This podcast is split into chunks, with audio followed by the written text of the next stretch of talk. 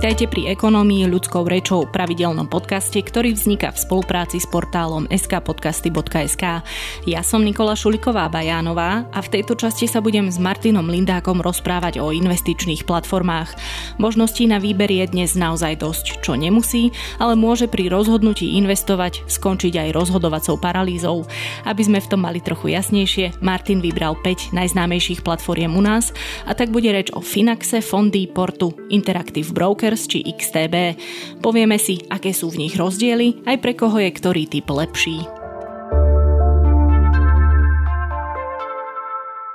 Dobre, Martin, budeme sa rozprávať o investovaní a o najmä jednom konkrétnom type spôsobu investovania, ale na úvod by sme si mohli v rýchlosti prejsť také tie základné informácie, podmienky a poučky, ktoré sa s investovaním spájajú. Čiže začneme tým, že prečo by mal teda človek investovať a, a niečo si takýmto spôsobom odkladať zo svojho príjmu. Veľmi často sa hovorí o tom, že človek by mal investovať kvôli tomu, že si odklada vlastne na dôchodkové časy, pretože štátny dôchodok, kam si celý život platí zo svojej mzdy, mu nebude stačiť, keď raz dosiahne dôchodkového veku. Samozrejme je to jeden z dôvodov, ale podľa mňa je to ten druhý hlavnejší dôvod, že človek by si mal počas života tvoriť nejaké rezervy, no a tieto rezervy by mal hovorí sa tomu diverzifikovať, čiže nejak deliť do nejakých košičkov a jedným z tých košičkov by malo byť práve aj investovanie s tým, že to investovanie nám tie peniaze zhodnotí a neskôr ich môžeme na niečo použiť. Ja neviem, budeme chcieť väčší byt kvôli rodine alebo budeme si chcieť kúpiť lepšie auto alebo hoci čo iné, skrátka na čo si chceme šetriť. Áno, čo nám držanie peňazí na bežných účtoch nespraví, pretože tie úroky sú tam príliš nízke a zároveň v časoch takejto inflácie je to ešte dôležitejšie. Čo je teda vhodný pomer, koľko zomzdí by som si mala odkladať? Taká všeobecná ekonomická poučka hovorí o tom, že keby sme boli ideálnym človekom, tak asi 50% minieme na takú bežnú spotrebu tam zahraňame, že výdavky na byt, na elektrínu energie, na nejakú bežnú spotrebu jedla, takých tých základných vecí, ktoré každý mesiac potrebujeme. Ráta sa tam aj s nejakým oblečením, ktoré si raz za čas kupujeme. Potom je tam nejakých 30%, ktoré by sme mali v ideálnom svete míňať ako keby na svoje hobby a záľuby a tých 20% zvyšných by sme mali práve investovať a zhodnocovať niekde. Ale samozrejme je to len taká základná poučka, každý asi funguje inak, každý má inú mzdu, iné výdavky a tak Možnosti. ďalej. Tak presne. No a presne taká je aj tretia takáto základná otázka, že akú by som mala mať v podstate rezervu. Hovoríme stále o takých tých ideálnych prípadoch, takže koľko by to malo byť? Rezerva by mala byť zásade niekde okolo 6 mesiacov, respektíve 6 mesačných výdavkov, alebo ako to správne vyskloňovať, že si zoberieme jeden mesiac, koľko, koľko vlastne minieme z nášho účtu a vynásobíme to šiestimi a mali by sme mať takúto rezervu ako akutnú rezervu, keby sa dostaneme napríklad do nejakých problémov práci a nás vyhodia, alebo máme nejaké zdravotné problémy a tak ďalej a skrátka máme výpadok príjmu, tak aby sme mali túto rezervu, že vieme to na nejaký čas tou rezervou vynahradiť, alebo prípadne keby sa nám nejaký spotrebič doma e, pokazil, tak ho vieme zase kúpiť. Čiže takáto nejaká by mala byť rezerva. Toľko ideálny svet a teda základy na úvod, ktoré už sme aj my v tomto podcaste hovorili a myslím, že ľudia to už v podstate majú aj naučené, že o polnoci ich zobudíme a budú vedieť vymenovať všetky tieto odporúčania. No a poďme teraz trošku konkrétnejšie sa rozprávať. Mám povedzme 30 rokov, mm, som presvedčená áno už o tom, že potrebujem investovať a chcem teda začať. Tak aké sú vlastne moje možnosti? Keď som 30-ročný človek, tak tým, že ma čaká ešte dlhý pracovný život do dôchodku, tak by som mal byť ako keby tolerantnejší k riziku a vedieť investovať viac do tých rizikových aktív. O tých možností na Slovensku, ale aj vo svete v zásade je strašne veľa, ale dajú sa zhrnúť do takých chlievikov. Prvou možnosťou, podľa mňa, ktorú, ktorá každému napadne, je, že ísť do banky. Banky nám to aj aktívne ponúkajú, väčšinou nám ponúkajú tzv. investovanie do podielových fondov čo vlastne sú podielové fondy. No, hovorí sa tomu aj fondy kolektívneho investovania. V zásade sú to fondy, ktoré vyzbierajú od ľudí peniaze. Vy tam môžete si sporiť aj v malej sume, to je ten princíp, že ja si nemusím kúpiť nejakú, ja neviem, drahú akciu Apple, ktorú si musím kúpiť celú, ale existuje ten podielový fond, ktorý má nejakú investičnú stratégiu, sú tam múdri bankári za ním, ktorí vedia tie peniaze spravovať a ja si tam môžem mesačne odkladať zo svojho účtu. No a tieto podielové fondy združujú peniaze od tisícov, desaťtisícov ľudí a investujú podľa nejakej stratégie, či už do akcií, dlhopisov, alebo ja neviem, napríklad patria sa aj realitné fondy. Čiže keď sa vrátim k tomu, čo si povedal, ja si neviem dovoliť kúpiť jednu akciu Apple alebo nejakej inej hodnotnej firmy, tak sa na ňu vyskladajú cez takýto podielový fond stovky tisíce ľudí. Teda asi nie na jednu akciu alebo čo, ale akože na nejaký počet akcií. Skrátka ten objem peňazí, ktorý tam ľudia vložia, tak oni preinvestujú podľa tej stratégie. Čiže asi to nebude len akcia Apple, ale budú tam aj iné technologické spoločnosti, svetové spoločnosti a tak ďalej. To už záleží skrátka od taktiky alebo stratégie toho jednotlivého podielového fondu. Podielový fond je trošku aj taký všeobjímajúci pojem, pretože ono de facto tu patrí aj realitné fondy, lebo tiež je to fond kolektívneho investovania. Ten princíp je veľmi podobný, zase zoberú tie peniaze od viacerých ľudí a investujú ale tentokrát do nehnuteľnosti. Slovenské realitné fondy sú v zásade, orientujú sa buď na rezidenčné nehnuteľnosti, v ktorých bývame, alebo na priemyselné nehnuteľnosti, alebo na iný typ nehnuteľnosti, oni tie peniaze zoberú, kúpia túto nehnuteľnosť, spravujú ju, prenajímajú ju a výnos vlastne z toho prenájmu vracajú ľuďom v nejakom ročnom výnose, ktorý my máme z toho podielového fondu. Aby som ešte nezavádzal tým, že som povedal, že banky, no určite sa stretneme s podielovými fondami v bankách, pretože bankári, skrátka aj ľudia na pobočke, keď prídeme, že chceme nejaký bežný účet, tak oni nám vždy ponúknú aj nejaký ten cross-selling, ako to oni volajú, že nám ponúknú, aby sme investovali do ich asset managementu, čiže do ich podielových fondov, ktoré oni spravujú a tak ďalej. Ale tieto podielové fondy poskytujú aj iné správcovské spoločnosti na Slovensku, ktoré nie sú súčasťou tých bankových skupín, hej, ako Tatra banka, alebo Slovenská sporiteľňa, alebo VUBčka. A rovnako to ponúkajú aj obchodníci s cennými papiermi a tak ďalej. O, ono to už to je právne, sú to trošku iné entity, ale tie služby sú v zásade veľmi podobné, tak by sme to mohli povedať. No a máme tu ešte jeden taký pomerne mladší produkt, ktorý je veľmi podobný tým podielovým fondom, ale funguje inak. A to sú etf Tak si povedzme ešte k tejto možnosti niečo. etf sú v zásade aj môjim takým obľúbeným produktom. O, tak ako si hovorila, že vznikli v posledných rokoch alebo v posledných rokoch sa stali veľmi populárne na Slovensku, keďže pár obchodníkov s cennými papiermi ich začalo poskytovať. V princípe ono sa jedná o to isté skoro ako, ako podielové fondy, tiež sú to fondy kolektívneho investovania, kde investuje viac ľudí. Rozdielom jediným je ten, že ETF, čiže Exchange Traded Fund alebo Trade Fund, sa obchoduje vlastne na burzách. Čiže tí investiční manažery vytvoria nejaký fond, ktorý z nejakých etf alebo nejakých akcií skrátka zložia a potom tento fond sa obchoduje ďalej na burze. No a napríklad na Slovensku to malo taký dopad legislatívny, že etf po roku, keď sme ich napríklad nakúpili a držali, tak sme nemuseli z toho platiť dan z príjmu. Zatiaľ, čo pri podielových fondoch sa tá dan z príjmu platila vždy. Mohli sme ich držať aj 10 rokov, nejaký podielový fond, ja neviem, slovenskej sporiteľne a vždy sme ho skrátka, vždy sme platili z toho dan z príjmu, aj keď sme to po 10 rokoch predali. Pri etf to takto nebolo, avšak tu teraz spomenúť, že len nedávno sa zmenila legislatíva, parlamente prešiel zákon, ktorý hovorí o tom, že podielové fondy budú mať tiež časový test ako etf ale až po troch rokoch. Aj keď treba doplniť, že ešte nevieme, či to podpíše prezidentka, myslím, že to stále ešte nepodpísala, ale vyzerá to tak, že skrátka táto legislatíva zmena prejde. Čiže ako keby ten hlavný rozdiel medzi etf a podielovými fondami na Slovensku sa, sa vyrovná. No a keby som ešte doplnil k tým etf oni sa stali veľmi populárne na Slovensku najmä vďaka, vďaka obchodníkom s cennými papiermi, ktorí narástli alebo vyrástli na slovenskom trhu.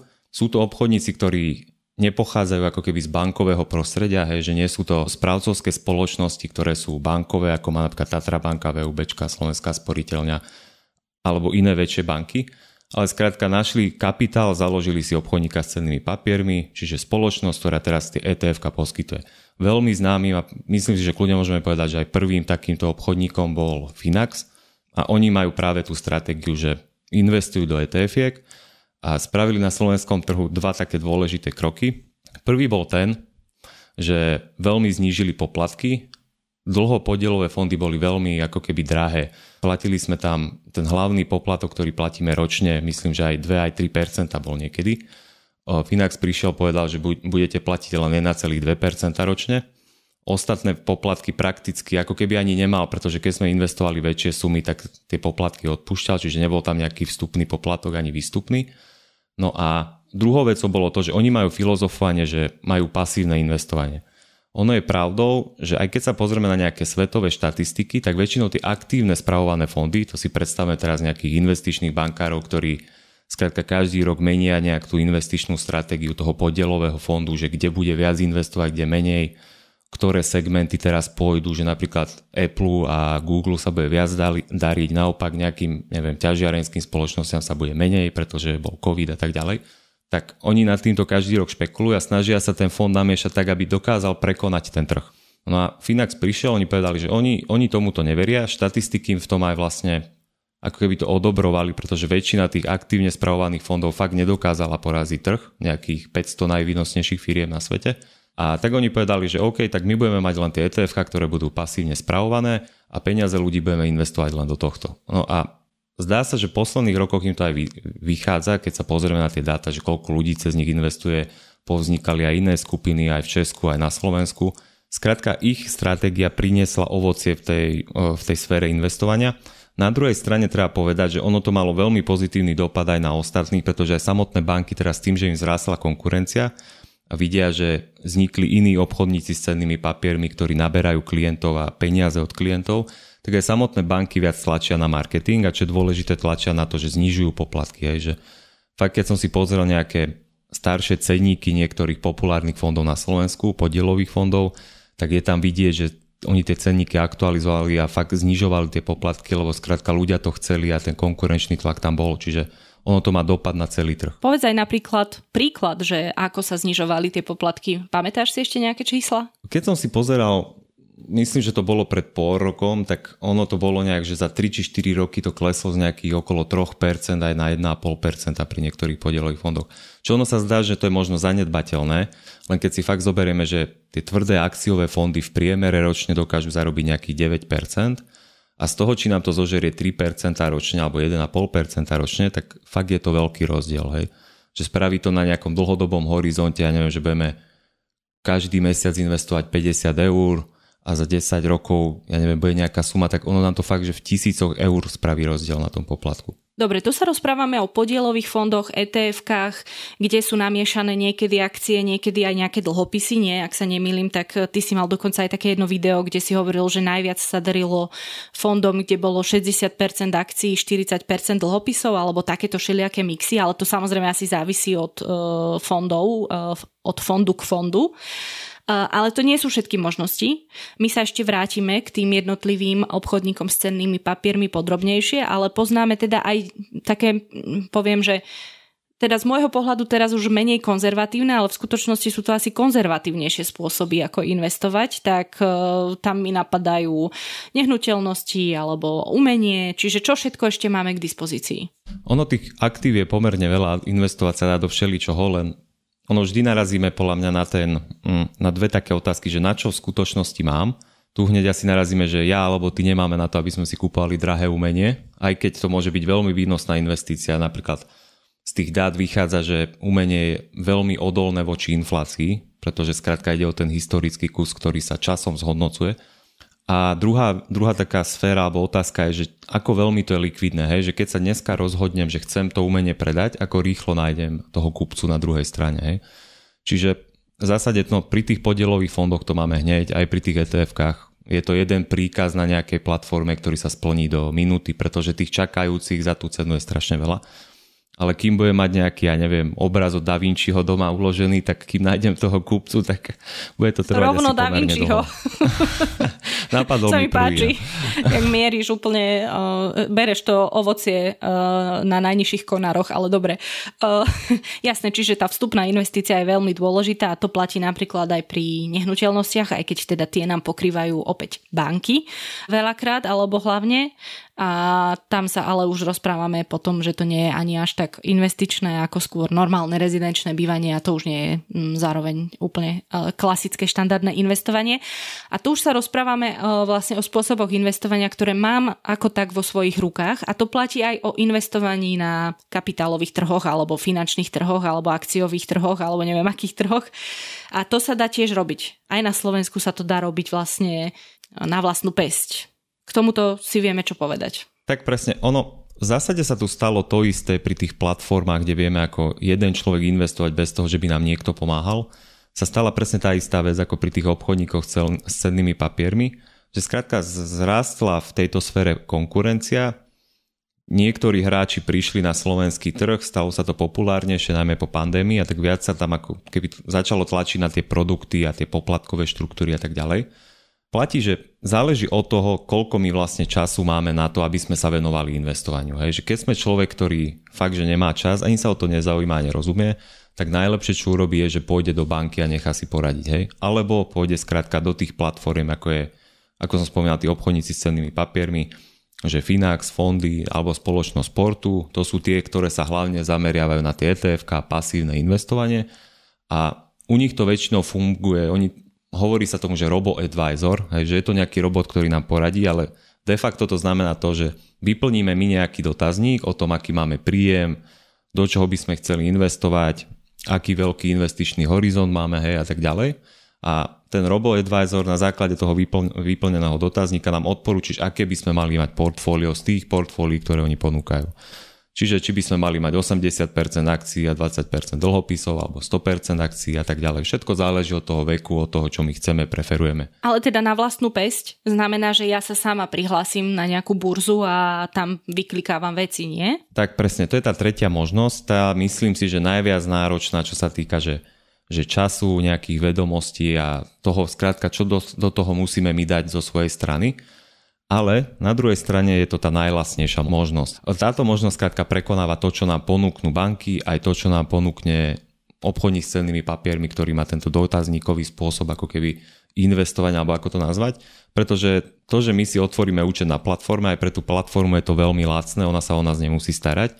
Čiže de facto na konci dňa je to úplne že najlasnejšia možnosť investovania. V prípade, že si ale úspešný a neprerobíš samozrejme, lebo to sa často hovorí, že nie každý je dostatočne vzdelaný na to, aby to skúšal a nemá naozaj presne ako si aj povedal, že toľko času, aby nad tým toľko sedel, lebo to sa nedá asi robiť tak, že si k tomu sadneš a raz za deň a klikáš 10 minút a vybavenko. Tak presne. Ono, toto je zase že otázka toho, že akú my chceme mať investičnú stratégiu a čo si od toho slubujeme ale tak ako vravíš, oni dokonca tieto platformy sú povinné ti to aj uvádzať, keď sa registruje, že 80% vlastníkov účtov na konci dňa prerobí na tom obchodovaní.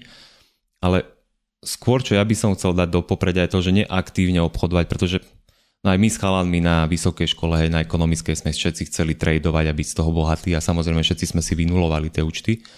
Ale ja teraz nemám na mysli, že taký aktívny trading, pretože síce pôvodne sa tie platformy, ako ja neviem, na Slovensku XTB, ktoré je veľmi populárne, vo svete jedna z najväčších platformiem Interactive Brokers, oni s tým začínali, že to boli platformy hlavne pre traderov hej, a pre banky a podobne a veľkých investorov, ale postupne sa transformovali presne na tú takú bežnú klientelu, že no dobre, teraz som 30-ročný človek, ktorý pracuje a chcem si tie peniaze niekam dávať a niečo viem a chcem si to tam dávať dlhodobo. No a oni mi to umožňa, hej, že ja môžem vstúpiť na tú platformu môžem si tie niektoré ETF nakúpiť, môžem si nakúpiť Apple, môžem si nakúpiť Google a tak ďalej a budem to držať 10 rokov. Hej, nebudem tam špekulovať veľmi s cenou. Mm-hmm. chcem to investovať a dať do niečoho, čo mi niečo prinesie. No. Na mňa, neviem z akého dôvodu, možno 2-3 roky dozadu, môžem sa miliť, ale nejaký čas dozadu cielili uh, reklamu tiež takéto rôzne, nazvem to platformy, myslím, že to bolo eToro a tam dokonca ponúkali možnosť, mohol to byť aj niekto iný, ale ponúkali možnosť, že ty môžeš vlastne ako keby kopírovať niekoho. Čo je v podstate svojím spôsobom trošku princíp etf nie? Že oni sa správajú ako čo viem, S&P 500, oprav ma, hej, ak hovorím blbosť, ale že môžeš e, kopírovať nakupy akcií alebo neviem akých oných e, cenných papierov, ako to robí. A t- naozaj si nepamätám, že Bill Gates alebo ja neviem, Warren Buffett alebo hoci kto, hej, čiže akože neviem ako do akej miery to bolo realistické a že či to bolo úplne najsprávnejšie, že čo oni tam odporúčali, ale že o tomto si myslíš čo? Ešte aby som ťa len trošku opravil, lebo hej, v zásade je to, že kopírovanie, len pri tých ETF-kách je to, že kopírovanie nejakého indexu, hej, alebo 200 technologických Áno. spoločností a tak ďalej. Oni skrátka, ten index, ako je zbalený, že majú tam tie firmy rôzne váhy, kvôli tomu, že majú rôznu cenu a tak ďalej, tak oni takisto nastavia to ETF, hej, a potom ty si to ETF kúpiš. A Áno. to, čo ty spomínaš, to je, že volalo sa to, myslím, že copy trading a ono to bolo trošku taká, aj taký trošku marketing, ale aj relevantná vec, hej, že tie veľké platformy si zistili, kto ako obchoduje, nejakí veľkí investori A oni teraz to predávali ako tým ľuďom, že no však nemusíte nič robiť, budete mať nízke poplatky a my vám spravíme také portfólio, ako má napríklad nakúpené hej, Warren Buffett alebo iný milionár alebo populárna osobnosť proste v tom mm-hmm. investičnom svete. Ako ono to nie je úplne zlá vec, lebo aspoň sa vystriháme to, toho, že my si zle nakúpime všelijaké tie akcie a tieto veci, ono to zase není vôbec jednoduché. Ani to neodporúčam každému, lebo však aj ja si niečo nakúpujem, ale tiež proste nie som, nemôžem povedať o sebe, že mám 10 rokov v nejakom investičnom bankovníctve, čiže vždy na to treba pozerať aj trošku s rešpektom a ten copy trading im to ako keby uľahčoval, hej, že mali v tom väčšiu istotu, tí ľudia pravdepodobne na tom neprerobia, pretože investujú podľa nejakého človeka, ktorý je na tom trhu už 20 rokov alebo viac. Mm-hmm. OK. No to by bolo určite asi aj na nejakú hlbšiu debatu a, a viac faktov, aby som ja napríklad tiež mala v rukách, ale poďme sa posunúť ďalej. Samozrejme sme nespomenuli ešte ďalšie možnosti, akože ne, nebavili sme sa o kryptomenách, o korporátnych dlhopisoch a tak ďalej, ale Myslím, že tie základy sme ako keby prešli e, toho, že aké sú tie možnosti. Ak to zhrniem, sú to banky, sú to obchodníci s cennými papiermi. Teoreticky to môže byť e, nakupovanie akcií alebo neviem čoho na vlastnú pes cez nejaké iné traderské platformy. A potom tu máme samozrejme umenie, zlato, striebro, neviem čo všetko. A to je asi zhruba to najzákladnejšie, čo vieme takto teraz povedať. Ono si spomínala, mne to napadlo, že spomínala si korporátne dlhopisy. Tie sú trošku také špecifické na Slovensku, pretože zatiaľ čo na tých ostatných platformách vždy máme nejakú ochranu vkladov, myslím, že sa to volá ochrana vkladov, možno mm-hmm. trošku inak, ale princíp je ten, že keby sa niečo stalo tej spoločnosti, tak my sme do nejakej sumy, väčšinou to je 100 tisíc eur, chránení a tie peniaze, ktoré sme tam vložili, tak tie sa nám vrátia. Hej. Aj keby sa tomu brokerovi alebo obchodníkovi s cennými papiermi niečo stalo. Korporátne dlhopisy sem nespadajú, čiže väčšinou ten korporátny dlhopis znamená to, že väčšinou to ešte aj na Slovensku využívajú rôzni developeri, hlavne v Bratislave, že oni majú nejaký investičný projekt veľký a chcú si takto pomôcť financovaním od väčších investorov, väčšinou tam majú nastavenú nejakú minimálnu latku, ktorú musí človek investovať, aby mohol kúpiť ten korporátny dlhopis a majú tam tzv. výnos, respektíve kupón, ja neviem, 12 alebo 15% je to korporátny dlhopis na 5 rokov, to znamená, že každý rok sa mi vyplatí 15% z tej hodnoty, z tej istiny, ktorú my tam vložíme a po tých 5 rokoch mi vrátia istinu. Hej? A to je môj výnos plus istina, to je môj zisk. Ale problém je ten, že korporátne dlhopisy nespadajú po túto ochranu, čiže keď mm-hmm. sa mhm. niečo stane tej spoločnosti, tak my máme ako reálny problém a o tie peniaze môžeme prísť. A to je myslím, že taký, taký naj, najväčší red flag, hej, že prečo by sme veľmi mali zvažovať, či skočíme na tie reklamy rôznych developerov a na korporátne dlhopisy, pretože tá ochrana tam nie je a napríklad ja osobne by som do toho kvôli tomu aj nešiel. Uh-huh. Pretože skrátka tí developeri si často vytvárajú konkrétne jednu spoločnosť, ktorá je definovaná len tým jedným stavebným projektom. Hej, a teraz si predstavme, že oni majú nejaký stavebný plán, môže sa niečo stať, môžu byť tam nejaké, neviem, zdražujú materiály, majú problém predať byty alebo niečo také. A skrátka to sa môže odraziť, odraziť na tom, že nebudú mať peniaze na to, aby vyplácali vlastníkom korporátnych dlhopisov ten výnos. Áno, tam ťa len, uh, nie že opravím, ale len to spresním. Ono si vravel, že je to z, uh, rastak alebo rastak, že 100 tisíc a ono je to tak, že je to zákonom dané a uh, tá náhrada sa poskytuje najviac do výšky 100 tisíc eur tak, na presne. jedného klienta v jednej banke alebo teda asi v jednej inštitúcii. Tak, presne.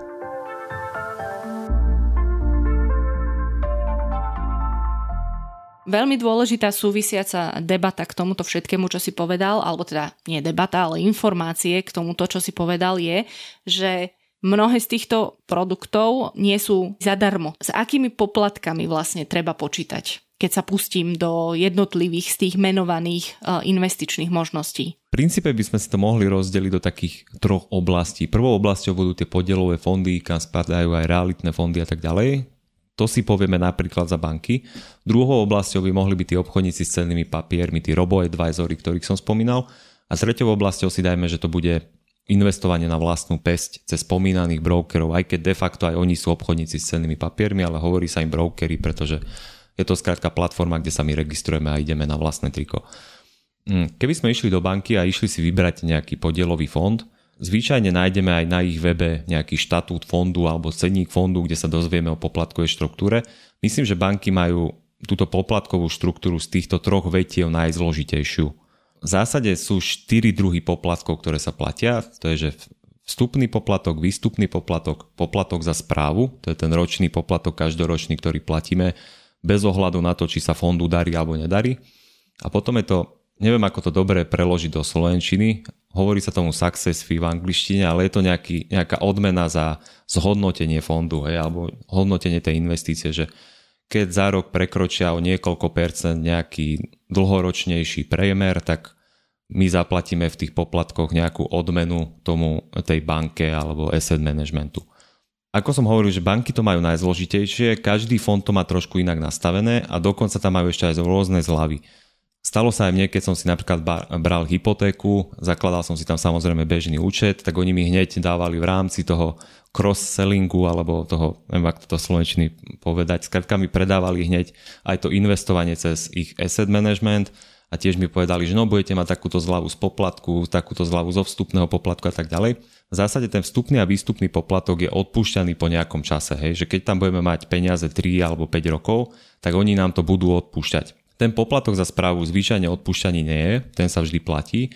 A to, či tam bude to success fee, je tiež otázne. Veľmi záleží od toho, že aký to je fond, či sú to akciové fondy, zmiešaný fond, aj od konkrétneho toho daného fondu a jeho názvu záleží, že akú má tú poplatkovú štruktúru všeobecne, ale keby sme sa chceli nejak vyjadriť, že za, za banky alebo o, správcovské spoločnosti, tak sú v princípe tie ich podielové fondy najdrahšie. Väčšinou sa ten poplatok pohybuje, ten ročný za správu sa pohybuje niekde okolo 1, 1 až 3% ročne, čo je pomerne dosť oproti tej konkurencii, ktorú si za chvíľu povieme.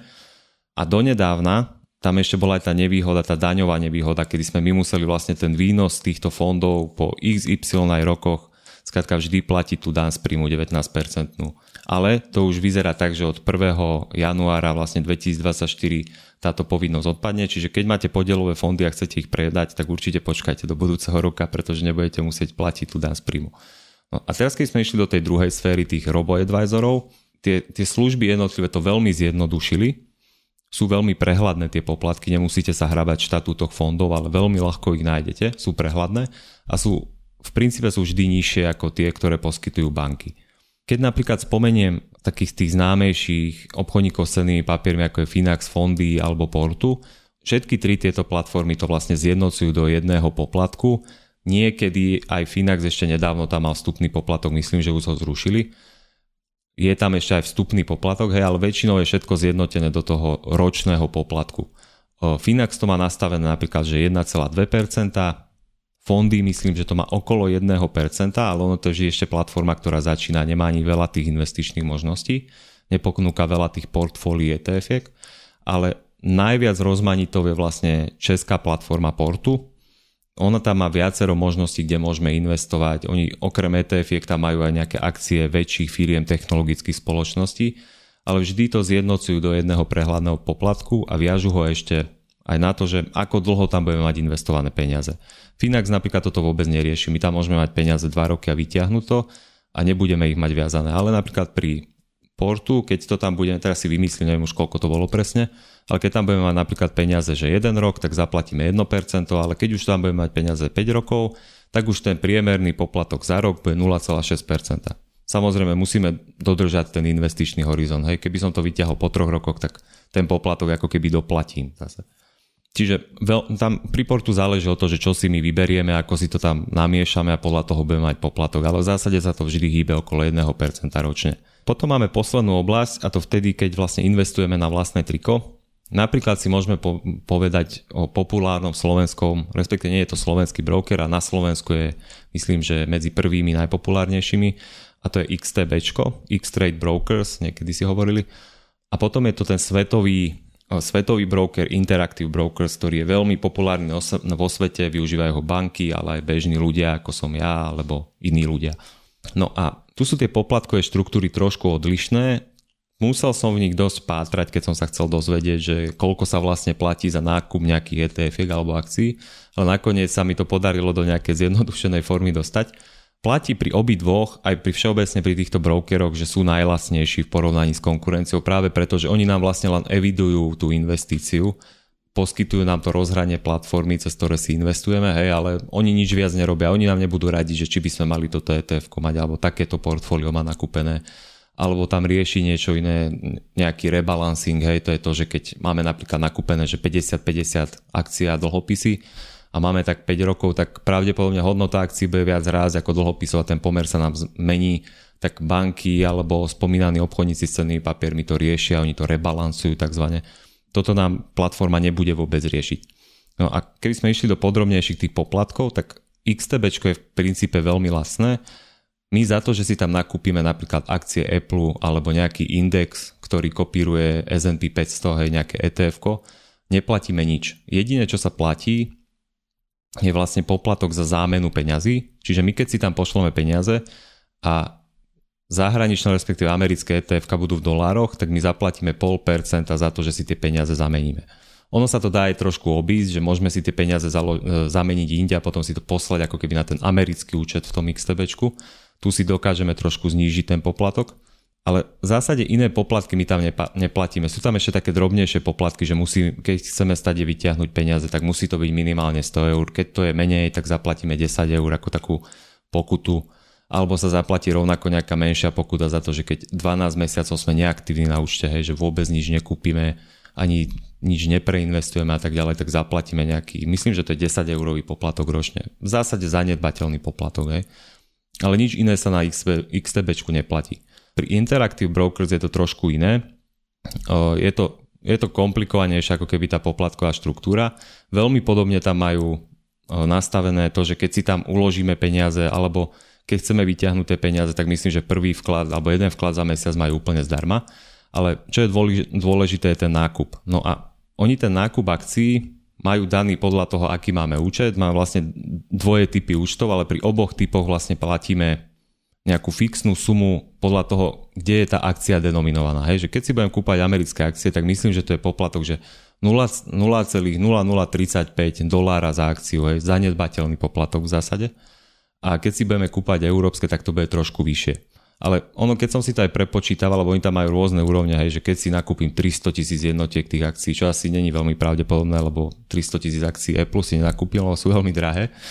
Ale no, skrátka, oni tie cenníky majú aj pre veľkých da Vinci, investorov. Opäť, no. opäť ten Da Vinci tvoj. Áno, áno. Oni to skrátka majú dané pre proste aj gigantických veľkých investorov a aj pre banky, čiže tak majú nastavené tie poplatky. Ale pre mňa ako bežného človeka, keď si tam niečo nakúpim, tak ja neviem, kúpim si 100 akcií Apple a zaplatím z toho fakt, že 2 eurá hej, za ten nákup. Samozrejme potom aj za predaj, keby som to 10 rokov predával, tak zase za, zaplatím nejakú smiešnú sumu. No ale čo som tým chcel povedať, že obaja títo brokery a aj ostatní brokery, ostatná ich konkurencia majú tie poplatkové štruktúry viac, menej podobné, sú veľmi lacné a keď tam napríklad nakúpem ETF, tak keď si to porovnám, tak ETF v banke bude, ja neviem, stať okolo 1 až 2%. Niektoré banky na Slovensku už ich začali poskytovať, že môžeme do nich investovať. Ja neviem, vo Finaxe, v Portu alebo vo fondy ma bude stať percento ročne. Ale keď si to kúpim napríklad cez XTB alebo Interactive Brokers, tak ma to bude stať 0,2%. A aj tých 0,2%, ktoré zaplatím na, za nejaké ETF, tak väčšinou ako keby je to už ten integrovaný poplatok ETF, oni to volajú, že expense ratio alebo nejak tak. A tento poplatok sa de facto už platí aj v banke, aj vo Finaxe, pretože to je integrovaný poplatok, ktorý sa len stiahne vlastne z toho ročného výnosu, hej, ktorý vidím ja v nejakej periodicite, hej, že v 5-ročný ročný výnos a tak ďalej, tak tento poplatok väčšinou okolo 0,2-0,3% ročne už je tam ako keby započítaný a odčítaný. Čiže úplne najlasnejšou možnosťou je nakupovať na vlastné triko ale ono samozrejme nesie to so sebou aj prekážky, že čo všetko musím na to vedieť, aby som to mohol robiť a nebudem si istý, či to robím dobre. No a pointou tohto podcastu je porozprávať sa hlavne o tých investičných platformách a porovnať uh, niektoré z nich. Ty si k tomu spravil aj video, ktoré samozrejme odporúčame, aby si ľudia pozreli. Ty si tam vybral konkrétne 5, 5 aktérov, ak si dobre spomínam. Uh-huh. Tak nám prosím ťa povedz, koho si vybral a prečo si vybral práve toho, koho si vybral. Ja, ja už som ich tu v zásade aj spomínal. Tých 5 aktérov bolo tí traja obchodníci s cennými papiermi, ktoré, ktorí poskytujú podobné služby, a to Fondy, Finax a Portu.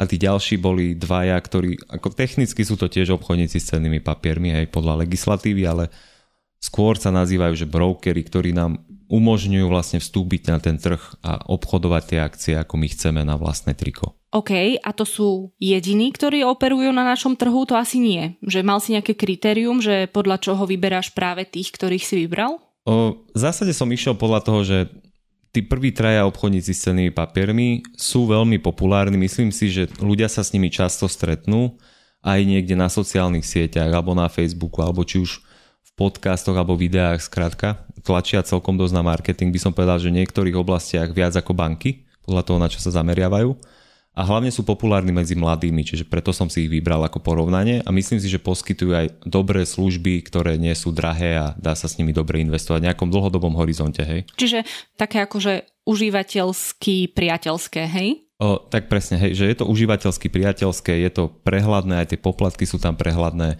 a myslím si, že celkovo to ich fungovanie je ako keby veľmi také priateľné, že človek sa v tom veľmi nemusí špárať. Jasné. A ďalšie dve platformy, teda brokerov, som si vyberal, pretože XTB preto, lebo na Slovensku majú najväčší podiel, čo sa týka na týchto platformiem na obchodovanie, tradovanie respektíve. A Interactive Brokers kvôli tomu, že je to, myslím, že najstaršia spoločnosť z tohto typu spoločností a veľmi vo svete populárna. Fakt je to taká stálica medzi týmito investičnými platformami. No a vyberal som si ich aj kvôli tomu, že ešte pred pár rokmi, keď sme chceli napríklad investovať že na vlastné triko a kúpiť si akcie nejakej spoločnosti, tak vždy ako keby my sme museli mať tú sumu, aby sme si kúpili aspoň tú jednu akciu. Ale ono v posledných rokoch sa to zmenilo a aj Interactive Brokers, aj XTB začali poskytovať tzv. hovorí sa tomu, že frakčné akcie, hej, že môžem si nakúpiť nejakú časť tej akcie. No a toto podľa mňa bol dosť zlomový bod pre bežného človeka, ako som ja, alebo ty, alebo niekto iný, že keď si chceš kúpiť, ja neviem, Apple, alebo keď chceš si kúpiť Teslu, alebo hociakú inú akciu, alebo nejaké iné etf a jeho cena je, ja neviem, že 300 eur, hej, tak musela, keby si si chcela odkladať mesačne 50 eur, tak bude ti to trvať skrátka pol roka, kým si našetríš na tú jednu akciu alebo na to jedno etf No a tieto platformy v zásade umožnili to, že my už si môžeme nakupovať, myslím, že minimálna hodnota, ktorú si môžeme nakúpiť je 10 eur. Že od 10 eur mesačne si môžeš vlastne kúpovať akcie etf môžeš si to takto postupne sporiť a ono samozrejme čím viac si tam odkladáš, tak tie akcie sa potom zrátavajú. Čiže aj preto som ich tam dal, pretože myslím si, že sú zaujímavé aj pre bežného človeka. Len som si tak hodila do Google rýchlo, že najpoužívanejšie, najlepšie investičné platformy na Slovensku a v podstate sú podobné ako keby tie rebríčky. Napríklad ty si tam nezaradil Fumbi, ale to asi z toho dôvodu, že oni sa zameriavajú na kryptomeny. Hej, presne. Oni sú, myslím si, že jednou z najväčších tých firiem aj najdôveryhodnejších v súčasnosti na Slovensku, ktorá sa zameriava len na investovanie vlastne a sporenie cez kryptomeny. A tomu sa teraz nevenujeme. Venujeme sa imaginárnym, alebo teda nie imaginárnym, to som povedal blbosť. Dúfajme, že nie imaginárnym. 40 minút investícia, ale to je to len imaginár. venujeme sa elektronickým peniazom. ale nie kryptomenám, ale normálnym menám. Uh, dobre, čiže toľko k tomu, že ako si postupoval a ako si vyberal uh, jednotlivé platformy. No a ľudí zaujímajú z používateľského hľadiska najmä dve veci. Ako to funguje a ešte viac, koľko zarobia. Takže z pohľadu zárobku je niektorá z týchto piatich menovaných platformiem lepšia ako ostatná? Ono v zásade tu neexistuje, že je jednoduchá odpoveď, pretože všetky tieto platformy investujú do podobných aktív, hej, do podobných etf alebo podobných akcií, respektíve no na tých, kde si sami investujeme, tak si investujeme sami. Ale vždy ide o tie poplatky, hej, a o ten čas, ktorý nám to potenciálne zožerie, hej, že keď si investujem na vlastné triko, tak ono aj tá registrácia trvá dlhšie. Napríklad Interactive Brokers má len angličtinu, ten, kto nebude vedieť dobre anglicky, tak tam veľmi nepochodí, hej. Uh-huh. O, Zároveň, kým sa zoznámime s tou platformou, priznám sa, že aj mne to trvalo hodinu, kým som zistil, že ako si nakúpim to, čo si chcem nakúpiť a nebude to nejaký derivát alebo zase nejaké iné aktívum, ktoré si nechcem kúpiť, ale reálne tá jedna akcia.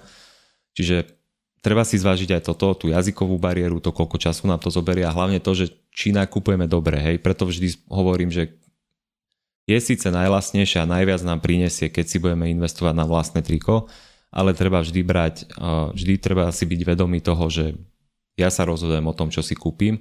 A je tam ešte ten druhý pohľad tej takej psychológie, hej, že teraz keď budem vidieť, že si nakúpim Teslu ja za neviem 150 eur a za pol roka z toho bude 200 eur napríklad za akciu a ja v tom mám 10 tisíc eur a teraz som strašne na tom zarobil, tak či vydržím teraz, že som si povedal na začiatku, že za 5 rokov to predám, hej, zrazu to už budem chcieť predať po pol roku, čiže psychológia je ďalšia vec a to zase sa nám nestane presne na tých investičných platformách, respektíve obchodníkov s cennými papiermi, pretože oni, na tom, oni nám to do nejakej miery zafixujú podľa toho, ako my chceme.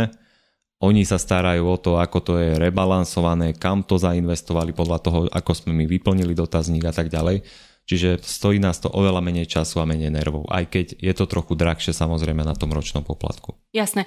Tak ja tú otázku akože preformulujem, že dobre, rozprávajme sa zvlášť o obchodníkoch s cennými papiermi a rozprávajme sa zvlášť o brokeroch, že na čo sa mám teda pozerať, alebo ako si mám vybrať vlastne toho najlepšieho pre mňa. A teda to znamená, že ako zistím, čo mi vlastne ktorá služba slubuje, hej, že koľko mi slubujú, že zarobia a akým spôsobom mi to vlastne potom garantujú. Hej, že keď si chcem podľa t- takýchto kritérií vybrať napríklad jednu z investičných platformiem. Ono v zásade pozerať sa na to tak, že koľko mi oni slúbia, že koľko by som mohol zarobiť, to asi nikto nebude vedieť garantovať nič, pretože samozrejme to, ako im sa darí, záleží od toho, ako sa darí firmám na trhu, ktorých akcie nakupujú, hej, de facto. Ale ja si myslím, že vždy treba sa pozerať na také tie základné veci, hej, že akú povesť majú tie platformy, aké majú tie cedníky, či sú transparentné, hej, či nie sú nejaké skryté poplatky. Napríklad niektoré z týchto služieb majú aj to, že tí samotní investiční manažery tam majú svoje portfólio verejné, kde ukazujú, že čo oni vlastne majú nakúpené a že ako sa tomuto portfóliu rokmi darí Výhodou, keď investujem cez tretiu stranu a ne vlastne na vlastnú pes, je aj tá, že proste my môžeme tam napísať na tú zákaznícku podporu a kľudne sa ich pýtať. Hej, oni sú na to, aby nám odpovedali presne na, na najdebilnejšie, najblbšie otázky, ktoré sa môžeme spýtať a ktoré nám napadnú. A oni nám proste musia odpovedať, pretože samozrejme chcú nám predať ich službu a zároveň chcú znieť transparentne, čiže oni nám na to budú odpovedať. Toto zase na druhej strane nenájdeme skrátka pri tých brokeroch, pretože to sú de facto len webové rozhrania, kde my vyplníme nejakú registráciu, formuláre, nájdeme si, ja neviem, štruktúru tých etf hej, ich poplatky tam, ale nikto nám nebude odpovedať. On sa aj hovorí, že napríklad Interactive Broker, že keď chceme niekoho kontaktovať, nejakú zákaznícku podporu, tak oni nám veľmi odpovedať nebudú, lebo je to proste svetová platforma, kde obchodujú veľkí investiční bankári. Im je jedno, že nejaký Janko zo Slovenska si chce preinvestovať 100 eur. Hej, oni to neriešia proste.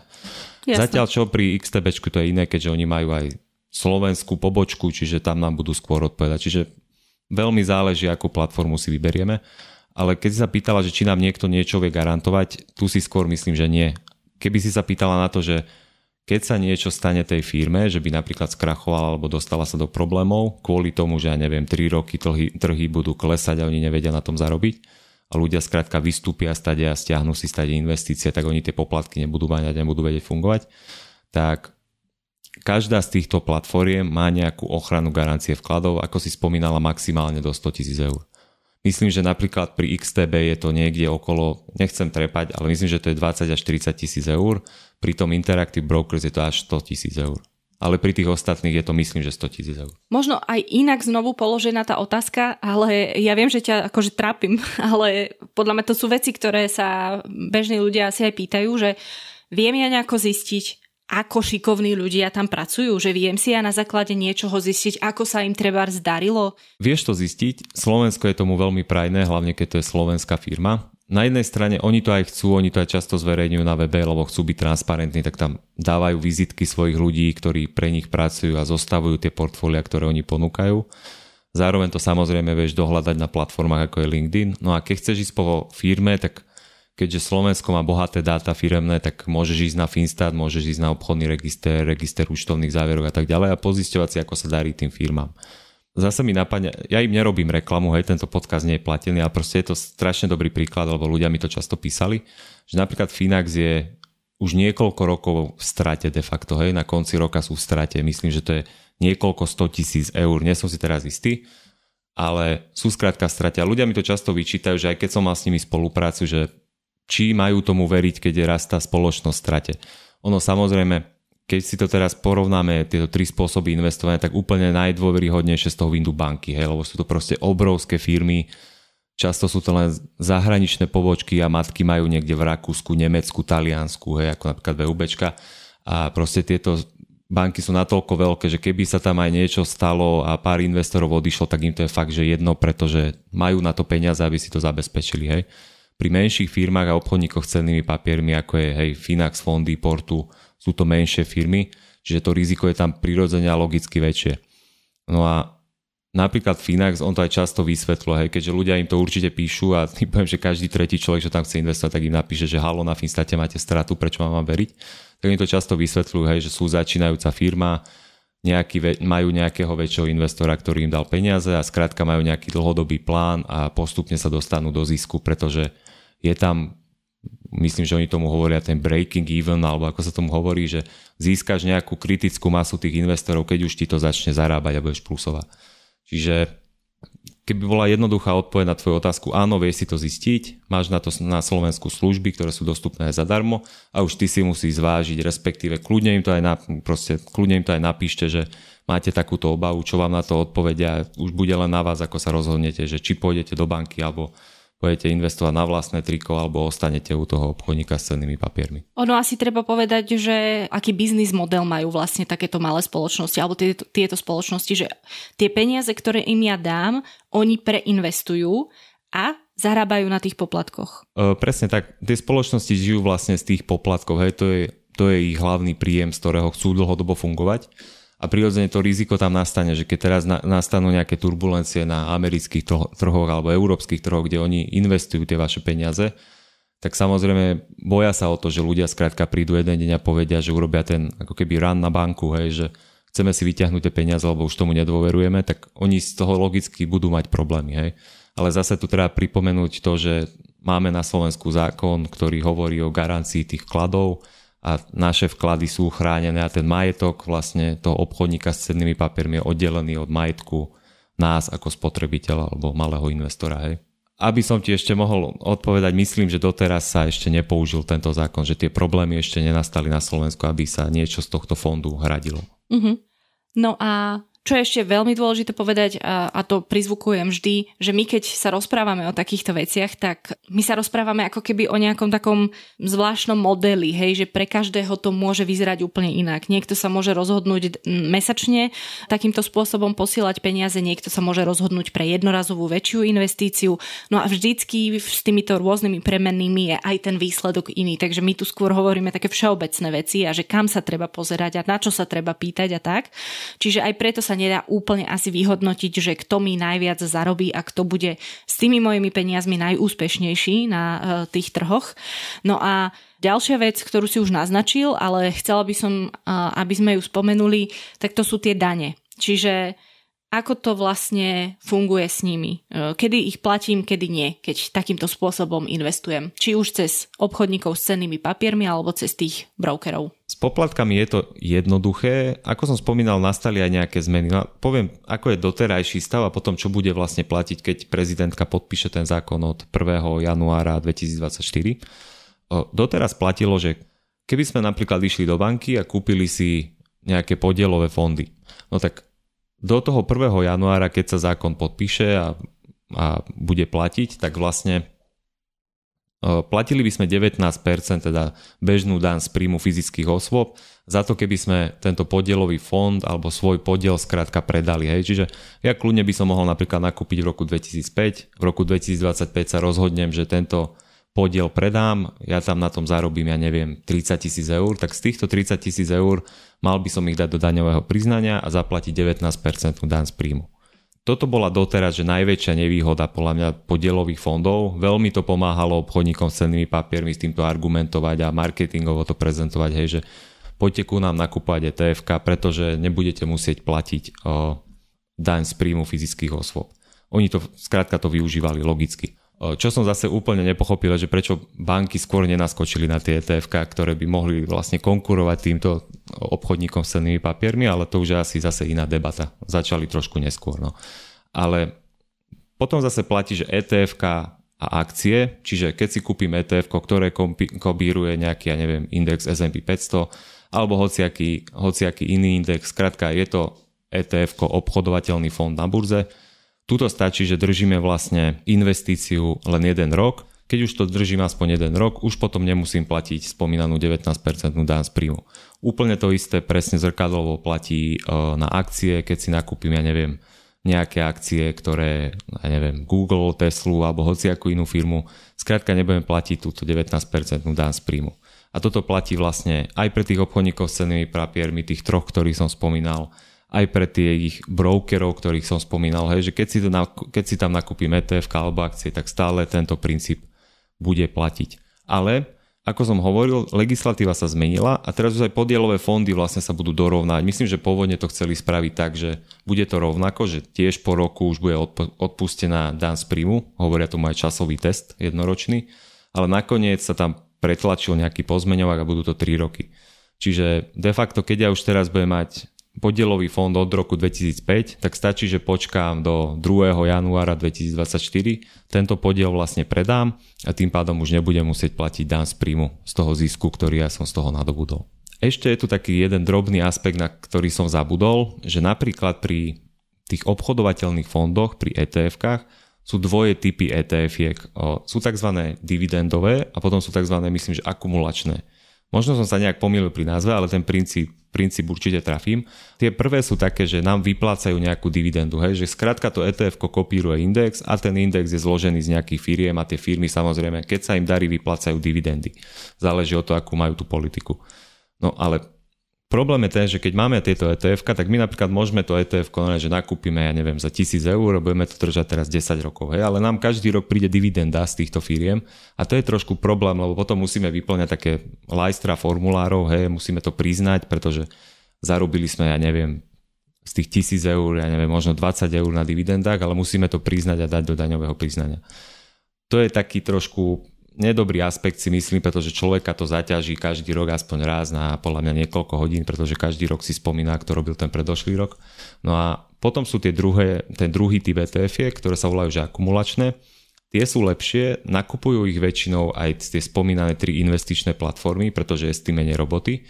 A ich princíp je ten, že vyplácajú dividendy, ale tieto dividendy rovno reinvestujú do toho majetku. Čiže my si ich de facto nemusíme priznávať do toho daňového priznania aj s tým menej roboty a rovno ako keby smerujú zase do toho fondu, kde nám trošku navýšia hej, tú našu investíciu, ale tá investícia je myslím si, že zanedbateľná, skôr ide o to, že je menej administratívy.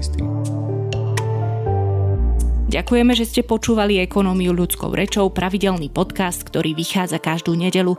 Ja som Nikola Šuliková Bajanová a tento podcast nájdete na všetkých podcastových platformách vo všetkých aplikáciách, no a počúvať ho môžete aj cez YouTube. Budeme samozrejme radi, ak náš podcast ohodnotíte. Ekonómia ľudskou rečou vzniká v spolupráci s portálom skpodcasty.sk, kde nájdete všetky slovenské podcasty aj informácie o nich.